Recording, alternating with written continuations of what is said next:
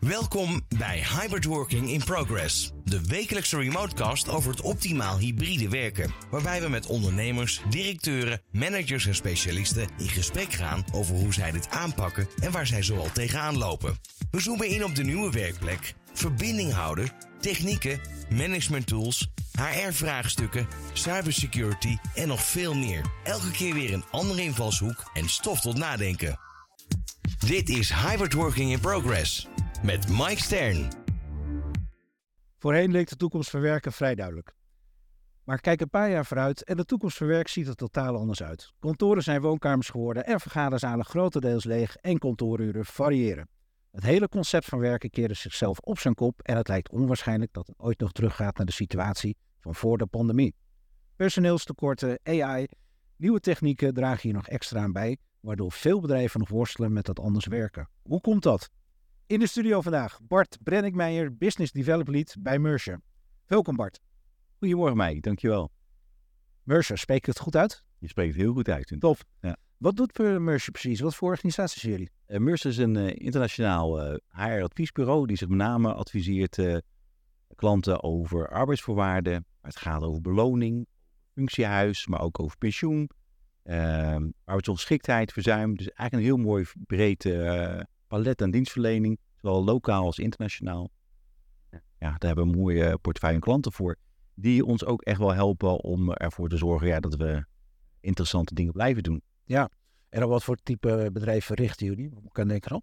Um, ja, ik denk dat het, het, grootste gedeelte van de klanten die we hebben zich wel heel erg in het internationale uh, spectrum doen. Dus eigenlijk wel multinationals in de ICT. Uh, eh, en daar waar personeel echt wel uh, het verschil maakt, omdat het het product is of omdat het een essentieel onderdeel is om te kunnen blijven produceren, zoals bijvoorbeeld in de industrie. Ja, Jullie hebben ook als uh, spreker deelgenomen aan de Remote Working Summit uh, vorige week. En nou ja, gezondheid uh, ook een belangrijk onderdeel waar jullie mee bezig zijn van medewerkers.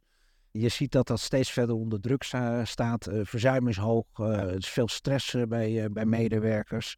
Eigenlijk is de werkstress nog nooit zo hoog geweest. Waar komt dat door? Hebben jullie daar een zicht op? Ehm, ja, we hebben eigenlijk daar een breedte aantal onderzoeken over gedaan, zowel lokaal als internationaal. En we zien eigenlijk dat in beide vlakken, zowel lokaal als internationaal, dit echt een, een item is. Dus uh, het, het, terugkomen van de pandemie heeft echt wel de nodige stress opgeleverd. Het is ook niet uh, gek, hè? we zitten in een uh, tijdgevricht waarin er heel veel gebeurt en plaatsvindt. Veel onzekerheid over Oekraïne en andere aspecten. Daarin wordt ook wel gesproken over de polycrisis, hè, de veelvoud van crisissen waar mensen zich mee moeten doen. En de mensen is nou eenmaal iemand die zich graag bezighoudt met zekerheid. Is dat een equivalent op de perfect storm? Ja, bijna wel. Uh, uh, hè, en dat is natuurlijk helaas wel het geval. Het is aan de ene kant voor een enorme transformatie, maar het zorgt ook voor heel veel onzekerheid. En dat mensen echt wel moeite hebben om ja, zich te aarden in een nieuwe manier van werken en, en als het op zich afkomt. Ja, je ziet ook eigenlijk, hè, als je weer even terugkomt, Perfect Storm, dat het management zwalkt ook. Hè. Het gaat van links naar rechts. Dat zal ook zijn doorslag hebben op personeel natuurlijk. Hè? Dat als er geen, uh, ja, geen goed duidelijk beleid is of geen specifiek beleid, dan heeft dat natuurlijk ook zijn doorslag. Wat je eigenlijk toch vaak hoort is ook dat die implementatie, laten we het maar noemen, hè, naar het anders werken. Want het gaat al lang niet meer alleen over hybride of remote werken, maar het anders werken. Dat dat op een of andere manier eh, bedrijven daar heel erg mee worstelen. Daar kom ik zo direct nog even bij terug, want ik heb even een vraag aan jullie. hebben een onderzoek gepubliceerd, uh, Health on Demand. Dat hebben jullie ook een stuk gepresenteerd tijdens de summit. Ja. Kan je eens aanhalen wat daar de highlights uit zijn, wat jullie daaruit hebben kunnen halen? Ja, gezondheid is voor ons een, een belangrijk item, omdat uh, in vele landen ook uh, zorg betaald moet worden volledig door de werkgever. Dus je ziet dat het een, een, een belangrijk item is. We zien ook echt wel dat zorg steeds belangrijker wordt, omdat het niet vanzelfsprekendheid is. Uh, in Nederland heeft de Nederlandse Zorgautoriteit een rapport recent uitgebracht waarin zeggen, ja, het is niet meer de vraag of het betaalbaar is, wat natuurlijk ook een item is, maar meer is het beschikbaar. En daarmee dreigen we af te stevenen op uh, ja, een tweedeling in de zorg, iets wat we graag zouden willen voorkomen. Vandaar ook dat het belangrijk is om daar ook die transformatie te maken naar meer digitaal, uh, meer preventief, meer werk aan amplitie. dus dat hebben eigenlijk vooral onderzocht en we hebben vooral, dit is het derde onderzoek alweer, waarin we dit keer wat meer in zijn gaan zoomen op het individu zelf waar heel veel maatregelen vaak zijn voor iedereen. We willen heel graag als het gaat over zorg hebben over gelijkheid. Omdat we allemaal anders zijn, hebben we eigenlijk andere dingen nodig. Uh, dus vraag gelijkheid, kan je dat wat meer toelichten? Nou, eigenlijk wat je wil en wat we heel erg denken, is dat iedereen gelijk is en hetzelfde zou moeten krijgen. Als je inzoomt, en we hebben onder andere ingezoomd op vrouwen die exact hetzelfde krijgen in Nederland, hè, dezelfde voorwaarden. Ja, zie je alleen dat als zij gaan kijken naar hoe zij dat ervaren, er grote verschillen zijn. En waar mannen niveau van 70% zeggen, ja, dit is goed. Ja, zijn er vrouwen die uh, gemiddeld op 50% zeggen, dit is het. En als je gaat inzoomen op alleenstaande vrouwen, ligt het nog veel lager. Dus dat betekent dat het niet alleen gaat over wat je aanbiedt, maar vooral ook de manier waarop je het aanbiedt. Helpt het echt? Doet het wat het zich doet? Ja, en daarin zullen de slimmen moeten gaan kijken naar de manier van communiceren, de momenten waarop. En ook is het echt uh, voor iedereen uh, hetzelfde. Nou, dat is het helaas niet. Dus eigenlijk, als ik het goed interpreteer, van eenheidsworst meer naar maatwerk zoeken. Ja, ja. ja. Ja dat is echt wel de uitdaging waar we voor staan. En daarmee uh, zul je ook hopelijk minder verspilling gaan krijgen in de zorg en in andere vlakken. Als ik dat zo beluister, kan jij iets meer aangeven hoe dat gerealiseerd zou kunnen worden? Dat lijkt me niet echt heel erg eenvoudig. Uh, nee, het, ja, het vraagt eigenlijk vooral wel uh, uh, nog meer te gaan kijken naar ja, wat is er. Dus, dus nog meer naar kijken naar wat zit er in de data, wat, wat zien we daarin. Een, voorbeeld erin is bijvoorbeeld aan de psyche, waar echt wel veel over te doen is. Waar je ook echt wel ziet hè, dat ouderen daar anders naar kijken dan jongeren. Als je dus ook gaat inzoomen naar het gebruik van, van psychische zorg onder zorgverzekeraars, dan zie je eigenlijk ook dat het gelukkig bij ouderen afneemt. Hè. Dus dan ben je 55 plus. Dan zie je echt wel een afname de afgelopen drie jaar.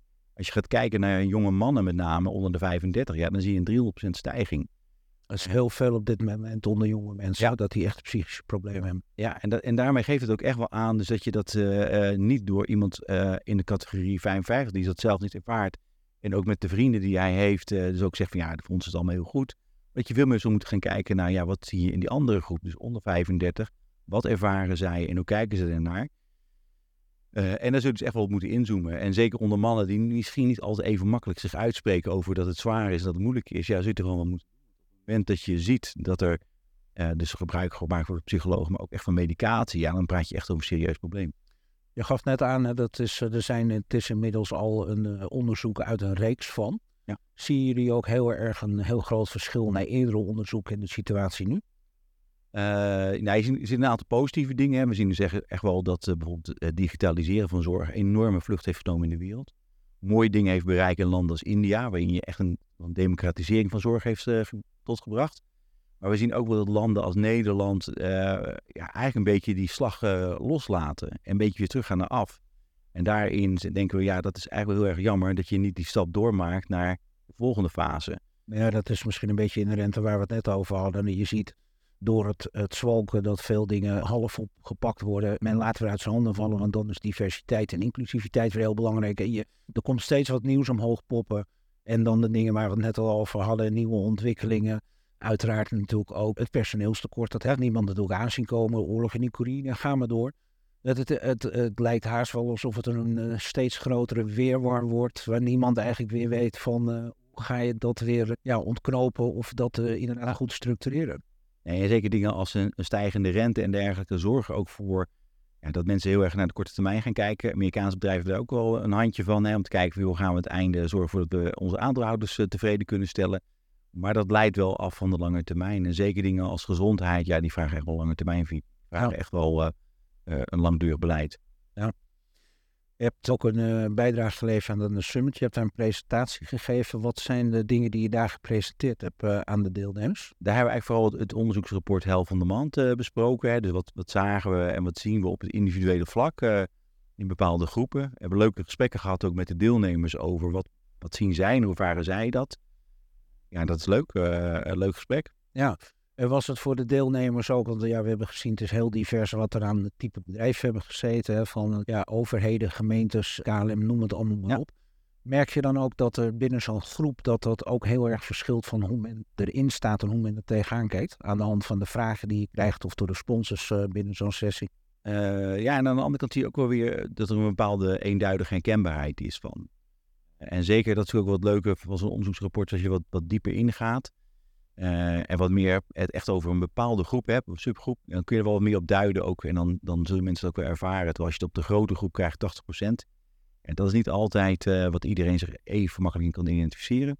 Mij viel wel echt op, hè, bijvoorbeeld als het gaat over jongeren en over vrouwen. Ja, dat mensen of het heel erg zien van, mm, daar moet ik echt wel iets mee en dan zou ik een verschil in moeten gaan maken. Dan wel het wel heel erg herkennen.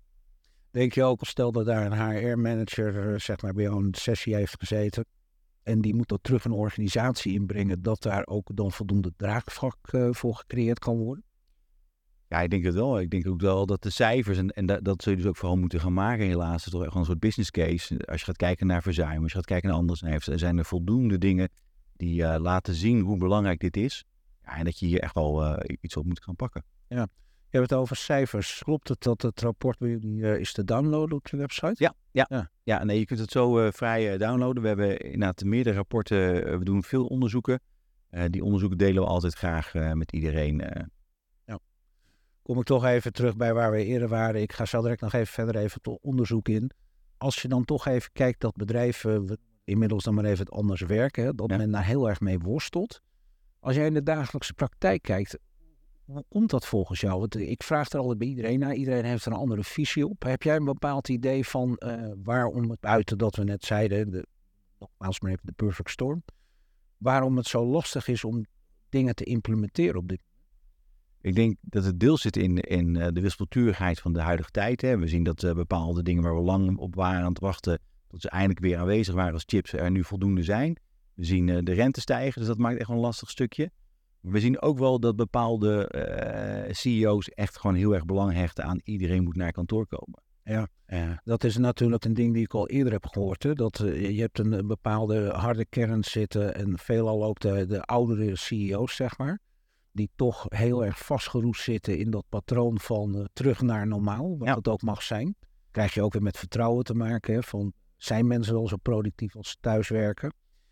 Dat is best wel heel erg lastig, want ik kan me voorstellen dat de bovenlaag uh, een remmende werking heeft op de, de, middellaag die hele grote slagen moet maken. Ja, en het gaat ook over vertrouwen en dat soort dingen. Dus dat, dat, dat zie je echt wel uh, als je met de management van zo'n bedrijf praat dat ze dat wel lastig vinden. We zien aan de andere kant ook wel weer, als we onderzoek wat we doen, hè, de talent trends, ja, dat het, het, de flexibiliteit om te werken waar en wanneer je wil, ja, dat dat echt wel iets is wat mensen heel erg waarderen. En soms zelfs zoveel meer waarderen dan salaris. Dus dat het een drijver kan zijn om te verlaten of om ergens anders naartoe te gaan. Uh, zoveel zelfs dat we zelfs al bepaalde klanten zien die de workation of het echt kunnen vestigen in een totaal ander land. En met alle complexiteit over sociale zekerheid erbij. Eh, tot, een, tot een nieuw normaal doen. En was, gisteren was ik bij het Brainport Industry Center in Eindhoven. Ja, daar werd ook heel erg gesproken over van ja, die flexibiliteit die is heel gaaf als je op kantoor zit. Maar als je in een lijn zit of in een productieproces is het veel lastiger. Maar die zien wel dat als je een goede balans wil hebben in het privéleven, dus work-life, ja, dan is dit wel een hele mooie, mooi iets. Dus je ziet wel dat ook die partijen daar op zoek zijn van kunnen we dan bijvoorbeeld niet remote ook uh, energie aansturen of proces aansturen. Iets wat je in de haven ook al ziet. Hè? Dat in de haven worden containers gelost. Niet meer in die kraan boven op het schip. Maar vanuit thuis. Zodat je nou, niet om drie uur nog een keertje uit die haven moet gaan naar huis. Maar dat je gewoon achter je pc vandaan stapt. Naar beneden stapt en in je bed stapt om drie uur s'nachts. En dat is en een stuk fijner omdat je minder reistijd hebt. Maar ook een stuk veiliger omdat gewoon s'avonds laat uh, moet thuiskomen van een, eh, een, een lange shift ja, eh, de nodige impact heeft. Nou, het zijn natuurlijk geweldige ontwikkelingen. En dat, daarbij speelt denk ik ook wel mee dat als je echt naar de oudere management kijkt, dat ik denk voor velen ook, zij zijn ook niet heel veel technologieën, ook niet met internet, alles. Dat altijd studeren, werken en ja, heel hard je best doen om te zorgen dat alles werkt. Maar daar ligt dus wel een, ja, een hele belangrijke taak ook om te zeggen van hé, hey, hoe kan je hun misschien beter informeren aan boord houden, hoe je het ook zou willen noemen. Heb jij een idee van eh, hoe dan, zeg maar, als ik het even de middelen uh, mag, zij dat zouden kunnen voeden, uiteindelijk de boardrooms toe? Nou, wat je eigenlijk wel ziet is dat er in de onderzoeken met name wel het, echte Gen Z, en dus de jongeren onder de 25 zo'n beetje, die echt een groot gedeelte van de arbeidspopulatie nu al uitmaken en straks nog veel meer zullen gaan met de vergrijzing. Ja, dat, dat je daar ook echt wel iets anders op moet doen. Een beetje de analogie à la Elvis, hè, die de jaren 60 kwam dat, dat daar een groot verschil is tussen hoe enthousiast jongeren waren over Elvis. Terwijl ouderen dachten, hé, wat is die uh, man van gekke dingen met zijn heupen aan het doen. Dat is eigenlijk wel een beetje ook wel wat bij Gen Z op dit moment is. Uh, dus het is ontzettend belangrijk om niet alleen te erkennen van dat ze er zijn. Maar je zult dus ook veel meer je best moeten gaan doen om echt te begrijpen wat het is. Dus in dat, in die, in dat, zeg maar, dat poppodium als ware gaan staan en echt wat te begrijpen en te bevatten.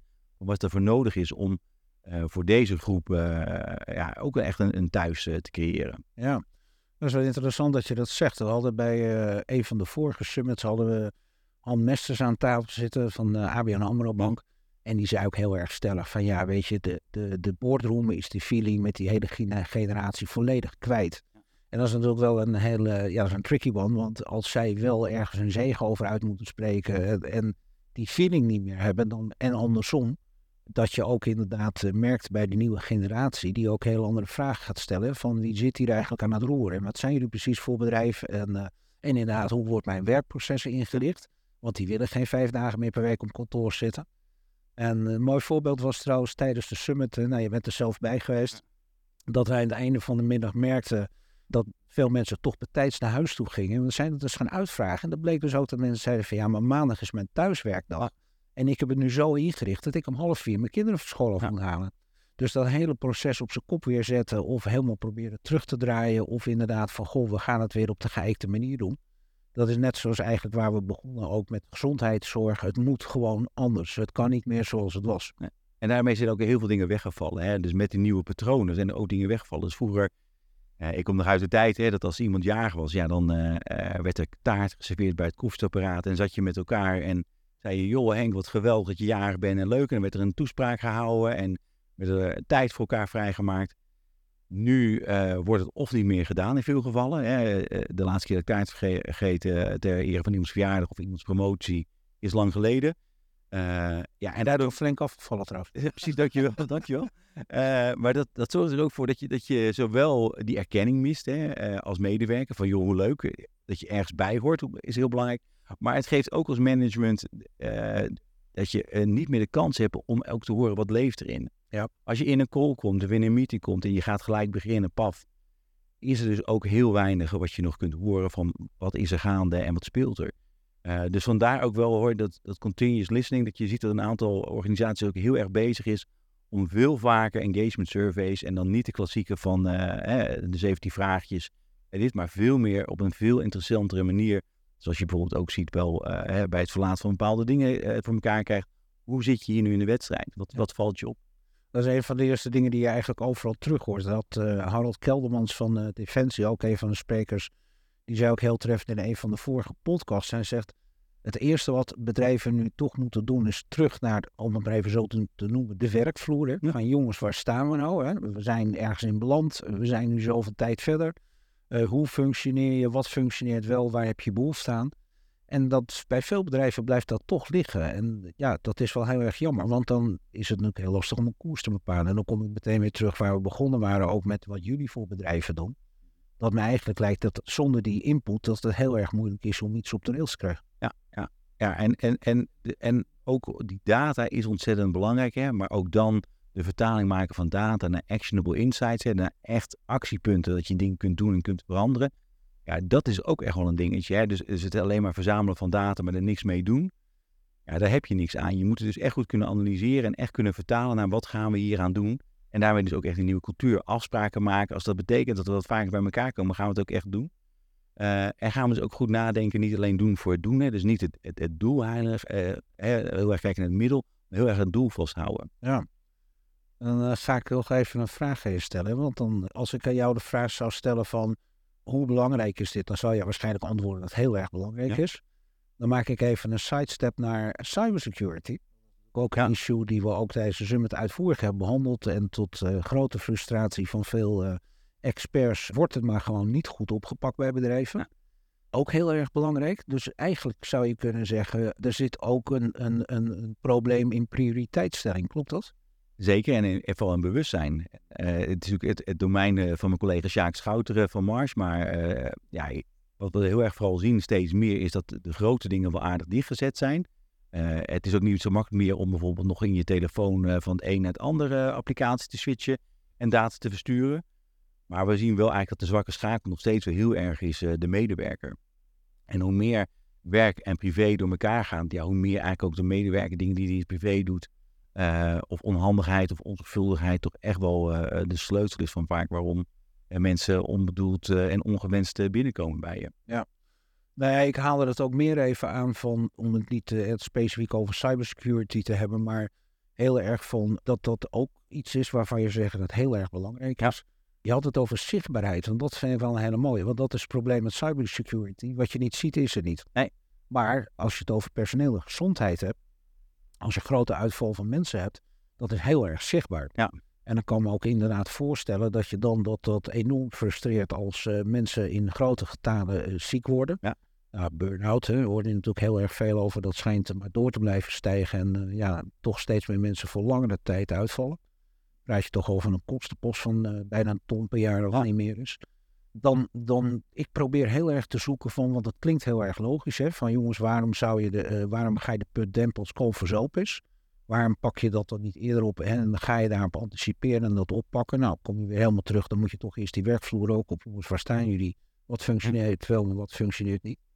Als je nou, nou even, ik weet niet of je daar een antwoord op kan geven, maar als je naar het totaal van bedrijven kijkt, hoeveel procent zou naar jouw idee hier nou goed en bewust mee bezig zijn en hoeveel procent niet doordat men te druk met andere dingen is? Um, ja, het is lastig om het echt in de percentage, maar je ziet wel, je hebt een aantal uh, partijen die echt wel heel erg zich hierop bewust is. Ook echt wel de downtime uh, uh, weten zien. Net als topsporters die hebben het over, hè, niet alleen over hard fietsen, goede voeding, maar hebben het ook over rust. Ja, dat is echt wel iets waar organisaties mee bezig zijn, maar lang niet iedereen even goed. soms is dat ook echt wel lastig als een project af moet, dat soort dingen. Uh, er wordt ook veel gevraagd aan mensen op een nieuwe manier.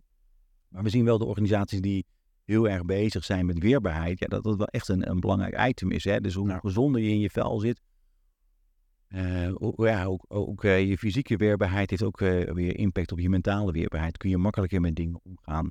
Het zijn natuurlijk preventieve dingen. Het is geen medicijn dat dingen nooit zullen gebeuren. Maar het zorgt er zeker voor dat, dat het risico afneemt. Nou ja, en het slaat op alles door natuurlijk productiviteit, ja. uh, werkgeluk, tevreden klant. Ja. Als je met iemand in contact staat, lekker in zijn vel zit, dat zal ook merkbaar zijn. Ja. Dus dat zijn natuurlijk wel allemaal dingen. Als je, als je eens naar een situatie zou kijken, hè, want wat jij zegt, ik, dat, dat is natuurlijk heel herkenbaar. Hè, dat, ja, de show moest go on, productie gedraaid worden, aandeelhouders moeten tevreden zijn, cijfers moeten goed zijn. Dus het is maar een soort red race waar iedereen in doorrent eigenlijk. Hoe zou de wereld eruit zien als we gewoon eens zouden zeggen van joh, we gaan een periode van twee weken instellen, cool-down periode. En daarna gaan we gewoon alles opnieuw opstarten, even een reset. Volgens mij, het, hoe onwaarschijnlijk het ook klinkt en onuitvoerbaar, waarschijnlijk zou, zou bedrijven daar heel erg veel baat bij hebben. Ja, dat, dat, verwacht ik ook. Ik denk ook dat het erg belangrijk is uh, dat je af en toe dat soort momenten creëert. Uh, wat we zelf in ieder geval echt proberen te doen, is bijvoorbeeld met klanten Eén eh, keer in de zoveel tijd bijvoorbeeld te gaan fietsen. Ik ben zelf een fietser. Uh, en dan bijvoorbeeld zeggen we, we gaan een stukje fietsen. En dat zorgt ervoor en dat je een ander gesprek hebt. Uh, en dat je echt, echt even de tijd ervoor neemt. En omdat je ook wat langer met elkaar bezig bent op een andere manier, ga je dat, dat andere gesprek hebben. En kun je ook wat meer uh, tot verdieping komen met elkaar. Van joh, wat is nou echt belangrijk? Wat moeten we nou echt goed uh, gaan oppakken? Ja, dat is een goede tip trouwens. Andere omgeving leidt tot andere gesprekken. Ja, ja, en toch echt wel weer een beetje wat we natuurlijk aan het kwijtraken zijn. De, de, hè, het, de lunchwandeling en dat soort dingen. Probeer dat echt wel weer in ere te herstellen. En ga dat ook echt doen. Het is, het is lastig soms. Maar zet die telefoon even uit en ga even erom maken. Ja.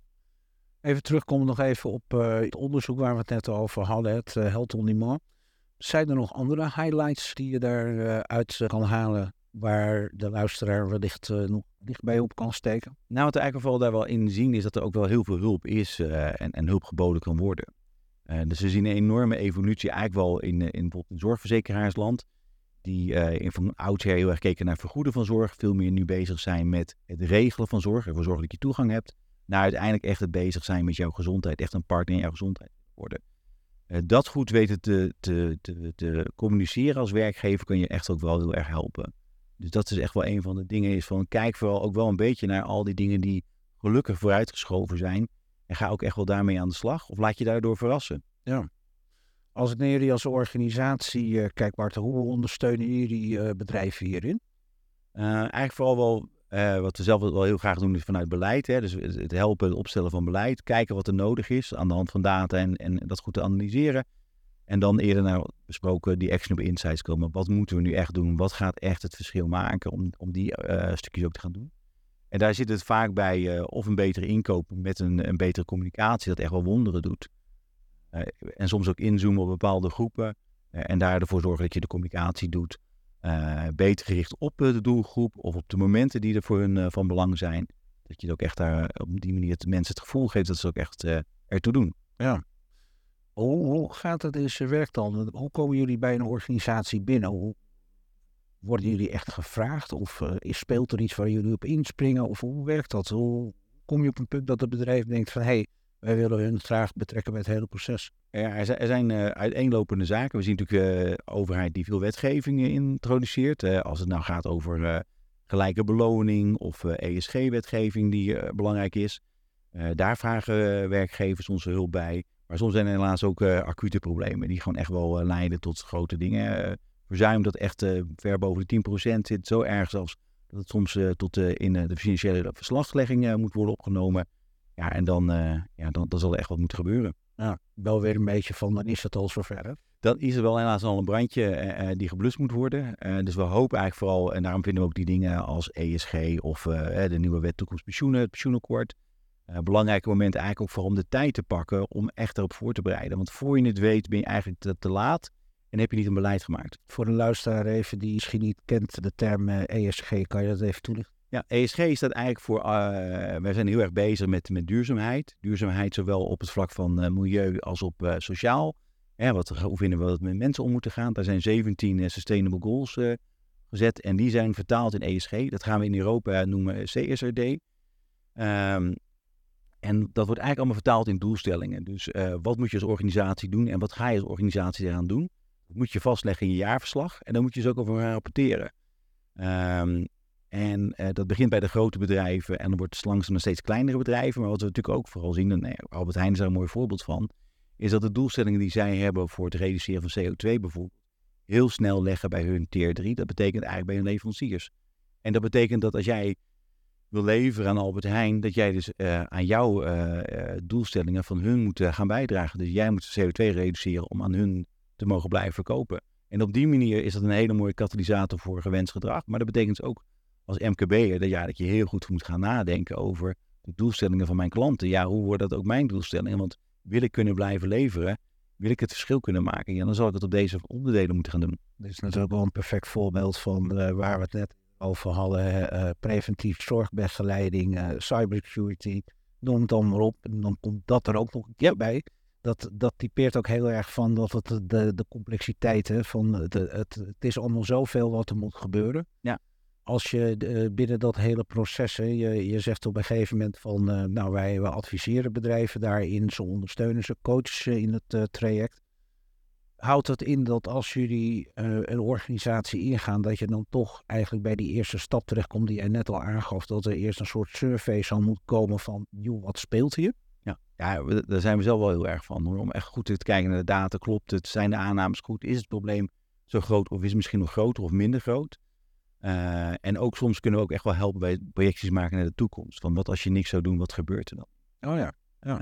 Uh, zodat je ook echt wel uh, niet alleen een, een, beslissing kan nemen over wat moet er nu gebeuren, maar wat is de impact ervan over vijf en over tien jaar. Is dat niet heel erg complex om dat te extrapoleren van bijvoorbeeld een voorbeeld, als we even bij Han Mester van de ABN Bank terugkomen. Die zei van, joh, voor, de hele, voor het hele anders werken hadden wij altijd voor de markt drie scenario's. Scenario A, B en C. En nu hebben we scenario A tot en met uh, K, L, M en OP. Omdat het is zo moeilijk om vooruit te kijken. Kan je er toch voor zorgen dat je een betrouwbaar beeld kan creëren? Ja, eigenlijk vooral door heel goed te, te kunnen modelleren. Dat moet ik ook gelijk bekennen. Dat doen onze econometristen en actuarissen. Uh, daar moet je niet voor bij mij zijn. Uh, maar dat kunnen zij gelukkig heel goed. En dan gaat het heel erg om de aannames. Wat zijn de aannames en wat is het ondersteunend onderzoek die je er gaat doen om dat van elkaar te krijgen? Ja. En soms is het ook uh, vooral goed om die inzicht te krijgen van wat zien we? Dus wat gebeurt er in de worst case of in de best case? Wat kan het ons leveren? en het dus ook bewust zijn als er iets gebeurt, dus in, in strategische scenario planning, dus ook weten van oké, maar, maar, misschien komt die haai nooit voor onze zeilboot, maar komt die, of die orka zoals recent, wat gaan we dan doen? Wat, wat is dan verstandig? Uh, hè, laten we zeilen zakken en dan gaat hij weg of, of moet iets anders doen? Dus het weten wat je in bepaalde scenario's moet doen, ook al komt die mogelijk nooit uh, voor, ja, zo, daar train je voor en, en daar zorg je voor dat je weet. Ja, Even voor de luisteraars, uh, als we het over orka's en haaien hebben, voor uh, wie het niet heeft meegekregen. Er is een nieuwe trend dat uh, orka's en met name orka's, ik geloof in de buurt van Gibraltar, ja. boten aanvallen. Of ze spelen ermee, dat is nog niet helemaal duidelijk, maar daar kwam jouw voorbeeld ja. in de rest vandaan. Als ik dan even naar de praktijk kijk, via welk kanaal komen jullie bij bedrijven binnen? Is dat via HR of is dat echt via de boardroom, management? Uh, hoe moet ik dat voorstellen? Ja, het is eigenlijk wel heel divers. Het, het hangt een beetje van waar het probleem zit of waar, waar wie de producteigenaar uh, of uh, probleemeigenaar is. Uh, niet specifiek echt dat je zegt, dit is een HR-aangelegenheid. Nee, het wil echt wel gewoon een, een heel erg finance-driven zijn. Het kan ook erg zijn dat iemand gewoon gezegd heeft, joh, dit gaan we oplossen of dit moeten we oplossen. Hij heeft natuurlijk doorslag op de hele organisatie. En wat natuurlijk wel grappig is, is dat je natuurlijk in de nieuwe manier van werken ziet dat men natuurlijk tegenwoordig uh, vanuit allerlei disciplines veel meer met elkaar aan tafel zit. Het is niet meer specifiek IT, het is niet meer specifiek HR. Dus dat is toch wel interessant natuurlijk. En dat, ja, dat is ook altijd, als je kijkt naar, zoals jij ook lezingen geeft, ja, wie daar is, uh, het kan een beslissing nemen. En dat zou ook een hele goede aangever kunnen zijn. Hè? Wie is de aangever en wie is de beslissingnemer? Dus dat kan je in principe heel erg breed trekken. Als je nou kijkt naar het eh, management van bedrijven, wat zou jij hun mee willen geven, even tot slot, wat zou je hun als goede tip, als advies mee willen geven in de situatie waar we nu in het bedrijfsleven staan? Ja, eigenlijk vooral wel zorg voor elkaar, uh, blijf goed voor elkaar zorgen en zorg ook vooral voor de verbinding met elkaar. Dus blijf goed met elkaar in gesprek. Uh, ja, niks is zo belangrijk op dit moment waar je zo op je afkomt om goed met elkaar te spreken en te weten wat zie jij en wat zien wij. En uh, zodat daar ook een gemeenschappelijke uh, en, en ervaring over hebben. Ja, maar dat is een hele goede tip in ieder geval. En wat ik ook denk, wat je net al aanhaalde, misschien ook even eh, met name met, de, met de online meetings wat minder lean en uh, meteen uh, bam, bam erin en misschien eerst gewoon toch even een paar minuten even socializen met elkaar. Ja, en we zagen zeker tijdens COVID hè, dat er heel veel onderzoek werd gedaan en, en focusgroepen en allerlei verschillende soorten onderzoeken. Dat is nu eigenlijk wel een beetje wel weer de achtergrond, maar het zou goed zijn om dat weer op te halen. En echt even naar te kijken, wat gebeurt er nu? Hoe ervaren de mensen nu de zomer? Uh, gaan ze uh, totaal af en, en, komen ze niet terug? Of, of, en hoe komen ze terug? Dat is belangrijk. Ja, nou, daar haal je een punt aan. Want ik heb ook al uh, verschillende keren meegemaakt dat mensen van vakantie terugkomen en gewoon niet meer terugkomen. Dus, hè? dus even die reset voor zichzelf hebben uitgevoerd of even tot bezinning zijn gekomen en ja, merken dat ze gewoon volledig opgebrand zijn of zijn geworden, hoe je wilt. En ja, zich gewoon ziek melden. Ja. Dat is natuurlijk wel uh, de ernstige ontwikkeling met de vakantie voor de deur. Ja, of, of gewoon de evaluatie maken voor zichzelf. Ik ga wat anders doen. Ja. Uh, dus, dus ervoor zijn en ervoor zorgen en echt even die menselijke maat doen. Dat je elkaar niet uit het oog verliest. Uh, onnodig, want soms is het ook gewoon onnodig. Omdat je elkaar te weinig gesproken hebt en te weinig laat laten zien hoeveel je iemands belang ziet. Ja, zorg ervoor dat je dat nog even snel goed doet. Ja, tot zover snel natuurlijk mogelijk is. Maar is wel een belangrijk punt wat je aanhaalt, wat ik geloof zelfs Bart. Ik heb, uh, ik heb recentelijk wat cijfers erover gezien, maar mocht ik uh, me vergissen, moet je me eventjes corrigeren. Maar dat is toch volgens ruim 30% van de medewerkers toch heel serieus aan het denken is over een andere baan.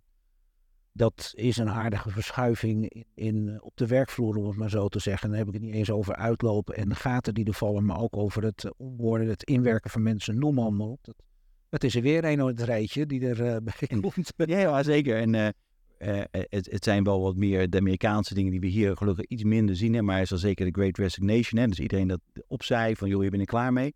Ja, is eigenlijk wat je nu ziet, eigenlijk een soort boosheid. En dat mensen gewoon uh, zeven sollicitaties tegelijkertijd hebben lopen. Is het boosheid of frustratie?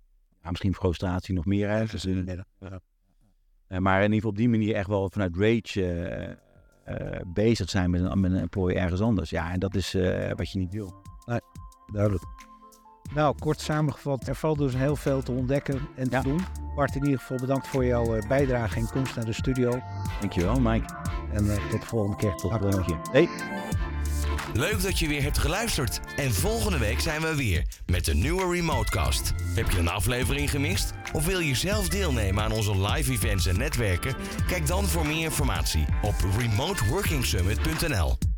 Deze Remotecast wordt mede mogelijk gemaakt door Communicatief.